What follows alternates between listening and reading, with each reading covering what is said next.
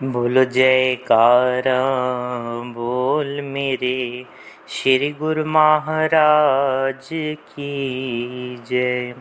बोलो साचे दरबार की जय। श्री आनंदपुर धाम वासी भगवान की जय। सौभाग्यशाली गुरुमुखों, आज से श्री अमर ज्योति ग्रंथ आरंभ होने जा रही है। सभी गुरुमुख प्रेमी, श्रवण एवं श्री लीलाओं एवं प्रवचनों को अपने हृदय मन मंदिर में बिठलाइए और ध्यान पूर्वक श्री अमर ज्योति ग्रंथ का प्रस्तावना आरंभ होने जा रही है।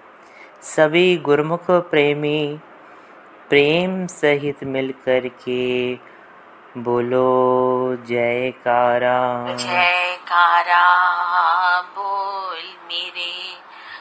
श्री गुरु महाराज की जय। श्री परमहंस अद्वैत मत अमर ज्योति ग्रंथ। प्रस्तावना। जीवन एक द्वंद में क्रीड़ा स्थल है।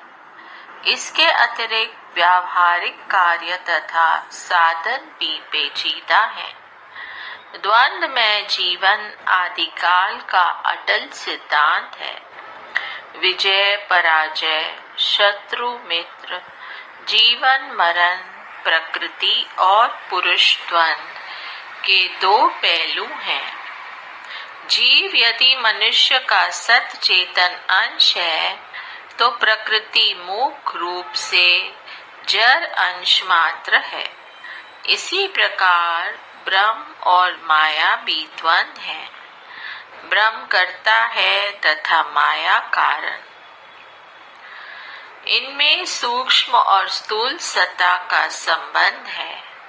परिवर्तन प्रकृति का मुख्य अंग है। जीवन में यदि परिस्थिति अनुसार परिवर्तन होता है तो प्रकृति भी बदलती रहती है। संसार की प्रत्येक वस्तु परिवर्तनशील है। मनुष्य जीवन को ही ले लो। इसमें प्रथम बाल्य अवस्था पुण्य किशोर अवस्था, फिर यौवन तथा बुढ़ापा आता है। जितना सौंदर्य तथा अभिमान यौवन में होता है, उतना बुढ़ापे में क्या हो सकता है? प्रकृति के नियम अनुसार प्रथम तो शक्ति, बल, पौरुष अपनी चरम सीमा तक जीव में पैदा होते हैं। पुण्य धीरे धीरे उनका हास नाश हो जाता है। इसी प्रकार काल चक्र परिस्थितियों में परिवर्तन लाता ही रहता है। उत्पत्ति तथा प्रलय इस काल चक्र के दो अंग हैं। इसी काल चक्र के अनुसार भक्ति तथा माया अपना रूप प्रदर्शित करते हैं। जब भक्ति का पाश सबल हो जाता है तो सत्यता, धर्म, शांति का चौ और डंका बच जाता है। विपरीत इसके जब माया का पक्ष सबल हो जाता है तो अशांति, अधर्म तथा असत्यता का साम्राज्य हो जाता है। इसका यह अर्थ नहीं कि सत्यता, परमार्थ तथा धर्म एकदम लुप्त हो जाते हैं तथा अधर्म या धर्म की बहुमूलता, बहुलता हो जाती है। होता ऐसा है कि सदगुण के स्थान पर रजोगुण, तमोगुण प्रदान हो जाते हैं। राक्षसी, दुराची, दुराचारी और अधर्म वृत्ति के लोग, लोगों की संख्या अधिक हो जाती है। धरती पर पापों का बोझ बढ़ जाता है। धरती भी किसी मान व्यक्तित्व, संपन्न महापुरुष की आवश्यकता की करुण पुकार करती है। उसके साथ साथ भक्तजन उस धरती की आर्त पुकार के साथ अपने हृदय की आर्त ध्वनियों को वायु के साथ नभ में बेचते हैं। वह करुण क्रंदन अथवा आवश्यकता की पुकार जब धुआंधार बन गगन मंडल में विचरण करती है तो देवता किन्नर गंधर्व इस आतुर स्वर के साथ अपना विवल स्वर मिला लेते हैं। उस समय प्रकृति द्वारा उनका, उसका प्रबंध कर दिया जाता है। तब अनामी लोक से संत महापुरुषों का अवतरण होता है। एक उक्ति है कि आवश्यकता आविष्कार की जननी है। एवं लिखा भी है कि सृष्टि में मोहतम अति छाए रजो तमो विस्तार फैलाए, भक्तन की कुछ बनी नहीं आवे, धर्म सत्य न काहू सुहावे, विप्रधेनु का होए अपमाना, कुटिल पाखंडी कराए ज्ञाना। धरा धाम बने नरक द्वारा, करम धर्म का रहे न विचारा। भक्त विप्र धरा करे दुहाई तजौ न प्रभु अपनी प्रभुताई। काल चक्र परिस्थिति अनुसारा, परगट प्रभु सगुण अवतारा। इस प्रकार से संत महापुरुषों का इस तरह धाम पर अवतरण होता है। उनके आगमन से सृष्टि में आनंद, शांति तथा प्रेम की एक लहर सी आ जाती है। जिस प्रकार अत्यधिक गर्मी के पश्चात मेघ छठा अर्थात शोभनीय, सुखदायी तथा आनंदमय प्रतीत होती है उसी प्रकार संत महापुरुष भी संत पद दुखी हृदयों को अमय वचनों से प्रशांत एवं आनंदमय बना देते हैं। कभी कभी ऐसा भी होता है कि प्रकृति के नियम अनुसार भविष्य दृष्टा महापुरुष अत्यंत मोह माया तथा धर्म अनाचार के फैलने से कुछ समय पहले जबकि अभी सात्विक प्रकृतियों, युक्त लोग धर्म पर आचरण कर रहे होते हैं, तब इस तरह धाम पर भक्ति पद की नींव को सुदृढ़ करने के लिए अवतरित होते हैं। संत, महापुरुष, जो भी पावन लीलाएँ या अमर प्रवचन अपने जीवन काल में करते हैं वे लेखनी बंद होकर एक पुस्तक अथवा ग्रंथ की रचना के रूप में सबके सम्मुख आ जाते हैं, ताकि उनके पावन यश तथा गुरानुवादों को गाकर भावी लोग भी लाभ उठा सके। वे जिन नियमों व सिद्धांतों को बनाते हैं, उन्हें भावी पीढ़ियाँ पढ़कर उस दिव्य ज्योति के प्रकाश में अपना मार्ग निर्धारित कर लेती है। उदाहरणतः श्रीमद् भगवत गीता, श्रीमद् भगव, श्रीमद् भागवत, श्री रामायण, महाभारत हमारे भारतीय धार्मिक ग्रंथ हैं, जिनमें राजनीति, दर्शन योग अर्थशास्त्र आदि विविध विषयों का प्रामाणिक समावेश है। उन्हें आज भी पढ़कर आत्मज्ञान की ज्योति को प्राप्त करने का उत्साह पैदा होता है। जो नवता भक्ति का उपदेश श्री रामचंद्र जी महाराज ने शबरी को दिया, वही योग रूप में श्री कृष्ण चंद जी महाराज ने तथा अनन्य महापुरुषों ने अपने अपने युग की वाणियों में दिया। वास्तविक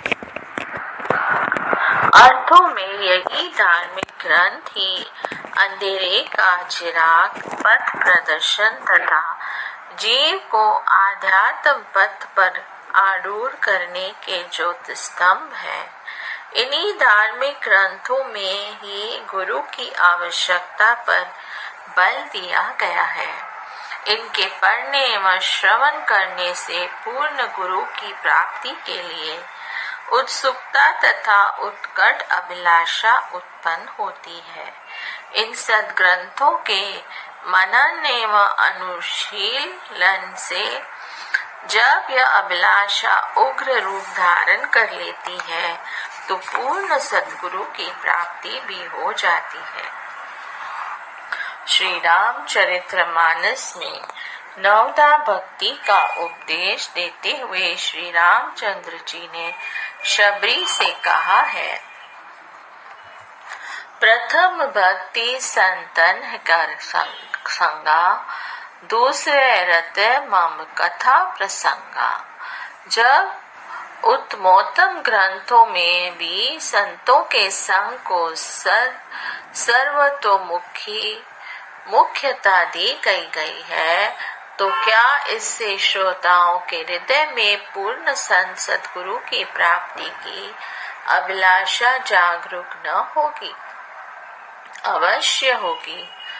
आवश्यकता उन सद ग्रंथों के स्वाध्याय और उन पर अमल करने की है। अमावस्या की घनघोर अंधेरी रात्रि में दीपकों की जगमगाहट कितनी प्यारी लगती है। इसको देखते ही मन आनंद विभोर हो जाता है। हृदय में उल्लास सभी दुखों व कष्टों को भुला देता है। अंधेरा किसे प्रिय है? हर स्थान पर प्रकाश का ही सम्मान होता है। रात्रि के घटाटोप अंधेरे के उपरांत उषा वेला में सूर्योदय होता है। दसों दिशाएँ आलोक से भर जाती हैं। पशु पक्षी, वनस्पति, जगत, मानव तथा वसुंधरा के कण कण में एक आनंद की लहर जो उठती है। पूर्णिमा की रात्रि में, जब चंद्रमा सर्व कलाओं से युक्त नभो मंडल पर उदित होता है तो रात्रि भी आनंदमय बन जाती है। पालने में पड़ा हुआ शिशु भी कहीं जलती हुई प्रकाश रश्मि को अपने ध्यान का केंद्र बना, बनाता है। जब कुछ बड़ा हुआ तो उसका ध्यान चंद्रमा की ओर आकर्षित होता है। ज्योति तथा प्रकाश से सबका प्यार है। प्रकाश से उत्पन्न हुआ हुआ मनुष्य। जीवन भर प्रकाश से प्यार करता हुआ प्रकाश की राहों में चलने का इच्छुक है। जब आत्मा इस देह से विलग हो जाती है, पाँच भौतिक शरीर अपने तत्वों में मिलने को तत्पर होता है तो भी प्रकाश रूप में उसके लिए दीपक जलाया जाता है। अंत में अग्नि उसका सम्मान प्रकाश रूप में करती है। यह तो हुआ बाह्य जगत में प्रकाश से प्यार, किंतु आत्मिक प्रकाश की पहचान कराने के लिए संत महापुरुष अवतरित होते हैं। वे आत्मा आत्म ज्योति को जीवन का लक्ष्य तथा ध्येय बनाते, बताते हैं। योगी, ऋषि, मुनि, तपस्वी, घट में ही खोज, प्यारे का शब्द उच्चारण कर, जीवन परंत इसी घट ज्योति का दर्शन करने के लिए साधना करते हैं। पूर्ण सतगुरु की प्राप्ति होने पर तथा उनकी अनुकंपा से शीघ्र ही इस ज्योति के दर्शन हो जाते हैं। तब क्यों न हम उस आत्मिक ज्योति के आनंद को प्राप्त करें, जिससे सर्वदा के लिए उस ज्योति में समाकर आवागमन के चक्र से छुटकारा पा जाए। महात्मा बुद्ध ने कहा था, बोधिस्तत्व आत्म विज्ञान और प्रभु स्मरण का दीप जलाकर आगे बढ़ो। संसार में किसी स्थान पर आपको भय न होगा। अर्थात आत्मज्ञान की ही यथार्थ ज्योति है। समय अनुसार संत, महापुरुष इसी आत्मिक ज्योति को ही जगत में प्रकाशित करते आए हैं। प्रकाश और अंधकार का संघर्ष आदिकाल से चला आ रहा है। जब तक संसार रहेगा, धर्म का अधर्म से, सत्य का असत्य से युद्ध चलता रहेगा।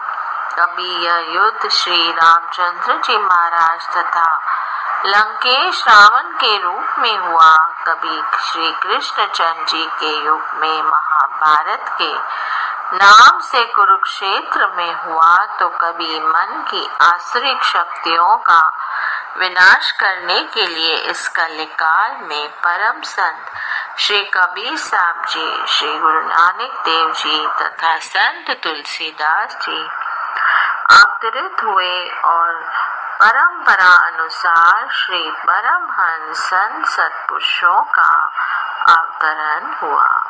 श्री परमहंस अद्वैत मत के प्रवर्तक महाराजा तिराज, श्री श्री एक सौ आठ श्री परमहंस दयाल जी, श्री प्रथम पाशाही जी, श्री स्वामी अद्वैत आनंद जी महाराज हुए, जिन्होंने उसी ज्योति को जगत में प्रकट किया, जिसकी अभिलाषा संत पत्र दो को थी अथवा भविष्य के लिए जिसकी आवश्यकता अनुभव होनी थी। उन्होंने मन के प्रति संघर्ष करने के लिए सूरवीरता का पाठ पढ़ाया और अपने अनुयायियों तथा सर्व संसार को इस संघर्ष से जूझने के लिए नाम रूपी शस्त्र प्रदान किया।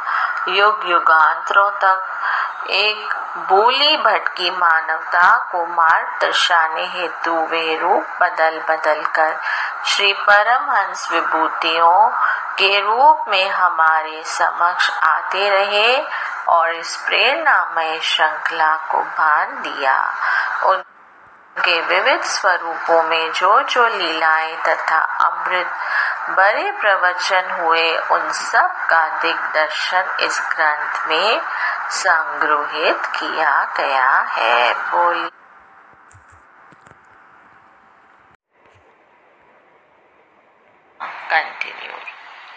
श्री श्री एक सौ आठ श्री महाराज जी, श्री पंचम पाशाही जी की असीम कृपा तथा वरद प्रेरणा से यह पावन चरित्र लिखा गया है।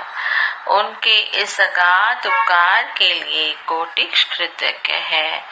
कि उन्होंने हम अज्ञानी पथ विचलित, जीवों के लिए असीम उपकार किया है। उन्होंने साकार ब्रह्म रूप में श्री परमहंसों की सुदुर्लभ झांकियों को हमारे सम्मुख प्रदर्शित कर अनुग्रहित अनुग्रहित किया है।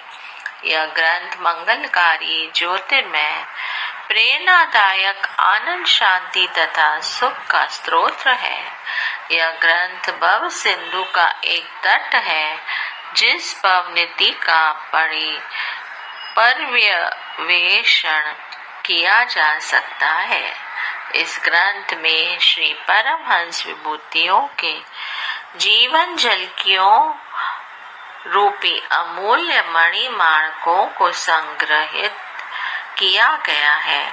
श्री परमहंस अद्वैत मत के संस्थापक श्री परमहंस दयाल जी, श्री पहली पाशाही जी से लेकर श्री परमहंस सदगुरुदेव जी महाराज, श्री चौथी पाशाही जी तक उनकी जीवन घटनाएँ मुख्य वाक्य, भक्ति परमार्थ के सिद्धांतों का जिस ढंग से उन्होंने प्रतिपादन किया उन सब का विशद वर्णन है।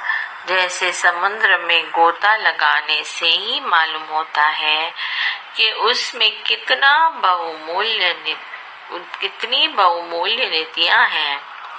ऐसे ही श्री परमहंसों के जीवन चरित्र का अध्ययन करने से व्यतीत होता है कि आत्मिक आनंद, मानसिक शांति तथा शाश्वत सुख समृद्धियों का अलौकिक भंडार है यह ग्रंथ। इस अनुभव को केवल हृदय ही बताने में समर्थ होगा, जीवा नहीं। इस ग्रंथ का एक एक शब्द एक एक वाक्य एक एक जीवन जल की कितने ही रहस्यों के को लिए हुए हैं, इसे आरंभ करते ही दिल चाहता है कि संपूर्ण ग्रंथ का स्वाध्याय कर लिया जाए। एक एक महान विभूति की जीवन जलकियों को इस प्रकार से प्रस्तुत किया गया है कि पढ़ते समय बिल्कुल चलचित्र फ़िल्म की तरह वे आँखों के सम्मुख सजीव दिखाई देते हैं। इन विचारों में लीन होकर ही वास्तविक आनंद मिलता है इस ग्रंथ के संबंध में। इस ग्रंथ को मुख्य छह प्रकरणों में विभक्त किया गया है। श्री परमंश दयाल जी, श्री प्रथम पाशे जी से लेकर श्री सदगुरुदेव महाराज जी, श्री चौथी पाशे जी तक अलग अलग चार प्रकरण हैं। पांचवा प्रकरण श्री आनंदपुर सत्संग आश्रम तथा छोटा है उपासना के पवित्र स्थान। इसके अतिरिक्त अन्य छोटे छोटे प्रकरण जैसे मंगलाचरण, वंदना सतगुरु उपदेश, संत मत क्या है? श्री परम अद्वैत मत का प्रारंभ। संप्रदाय के पंचम जानशीन युग सम्राट श्री सत, आनंदपुर सत्संग आश्रम के शरणागत स्थायी निवासियों के लिए नियम। हार्दिक अभिलाषा तथा सदगुरु की देन आदि प्रकरण भी अपनी ही शोभा लिए हुए हैं। अपनी ही शोभा लिए हुए हैं। मुख्य चार प्रकरण देदीप्यमान सूर्य है और अन्य प्रकरण उनकी रश्मिया। श्री परम परमहंस विभूतियों के जीवन परमहंस विभूतियों के जीवन चरित्र में विवरण इस प्रकार दिया गया है कि श्री परमहंस दयाल जी, श्री प्रथम पाशे जी के जीवन चरित्र में उनके जीवन तथा उनके समय में प्रेमी भक्तों की भक्ति का भी कुछ सीमा तक वर्णन किया है। श्री परमंश दयाल जी, श्री प्रथम पाशे जी के समय में श्री सदगुरुदेव महाराज जी, श्री दूसरी पाशे जी का जीवन केवल संकेतामक दिया गया है। ऐसे ही श्री सदगुरुदेव महाराज जी, श्री दूसरी पाशे जी के जीवन चरित्र में श्री सतगुरुदेव महाराज जी, श्री तीसरी पाशे जी तथा श्री सदगुरुदेव महाराज जी, श्री चौथी पाशे जी का जीवंत चरित्र संकेत मात्र है। संपूर्ण जीवन जलकिया प्रत्येक महापुरुष श्री परमहंस महाराज जी ने के अपने अपने जीवन चरित्र में मिलेगी। श्री आनंदपुर सत्संग आश्रम की रचना तो एक अनूठी रचना है। इसको पढ़ते ही श्री आनंदपुर का एक एक दृश्य आँखों के सामने घूमने लगता है। जिन प्रेमियों ने 1940 1941 में श्री दर्शन करके अब इस रचना को देखा होगा। उनके सम्मुख तो यथार्थ तथा वास्तविकता से एक एक करके दृश्य चलते दिखाई देंगे, जैसे कि यह सब कुछ अभी हो रहा है। ग्रंथ की महिमा अवर्णनीय है। फिर भी इतना ही लिखा दे, लिख देना काफ़ी है कि इससे बढ़कर जो भी महापुरुषों के वचन अनुसार अनुसरण करेगा, वह निश्चय ही बंधनों से मुक्त हो जाएगा। आशा है कि प्रेमी जन, गुरमुख भक्त जन तथा भक्ति के जिज्ञासु इसे पढ़कर जन्म जन्मांतरों की तृषा को मिटाएँगे तथा इस आध्यात्मिक सरोवर में मंजन कर कृतार्थ हो जाएँगे। मंगलाचरण। कोटि कोटि करु वंदना सतगुरु परम कृपाल, श्री परम हंस दया निधि भक्तन के प्रतिपाल। दिनकर है परमार्थ के उदित हुए जगमाए श्री परम हंस दयाल जी, तुम सम दो जानाए अद्वैत पथ दर्शाए के कियो सुमंजल काज। द्वैत त्रैत के तिमिर को दूर किया महाराज। वृष्टि करत आनंद की। श्री परम हंस अवतार, नेति नेति कर, रह गए महिमा अपरंपार। प्रेम भक्ति पथ दृढ़ कियो, श्री दयालु करुणेश, चरण शरण में ठौर दी, दीन बंधु परमेश। आत्म सुख की संपदा मुक्त हस्त दे दान, करुणा सिंधु जगत में श्री परमहंस महान। कलिमल कलुष विभंजना, सुख के साधन गुरुदेव। काल की त्रास निवार रहे तब चरणन की सेव। गंगा, यमुना, सरस्वती तब प्रभु चरण सरोज तीनों ताप विनाशी है, प्रेम अमेरस ओस पुंज परम प्रकाश के, उज्जवल ज्योत प्रतिपाल, परमारथ पथ भक्ति मत। प्रकटायो उचर विशाल। आनंद रूप चिंतामणि गुरु की कृपा एक मन वांछित वरदायनी सतगुरु दीन ही देख। कृपा अमित, मुझ पर करो। जर मत हूँ अल्पज्ञ, गुण गण तब कैसे लिखो? तुम विराट सर्वज्ञ। वरदाती सतगुरु कृपा, जासु जीव पे होए, मूक होए, वाचाल, पंग लगे, गिर सोए। दासन दास याचे सदा, तब कृपा दृष्टि की कोर। श्री परमहंस अद्वैत मत, लिख पाऊँ ध्यान विभोर बोलो। जी। बोलो जयकारा बोल मेरे श्री गुरु महाराज की जय। बोलो श्री परमहंस दयाल जी महाराज की जय।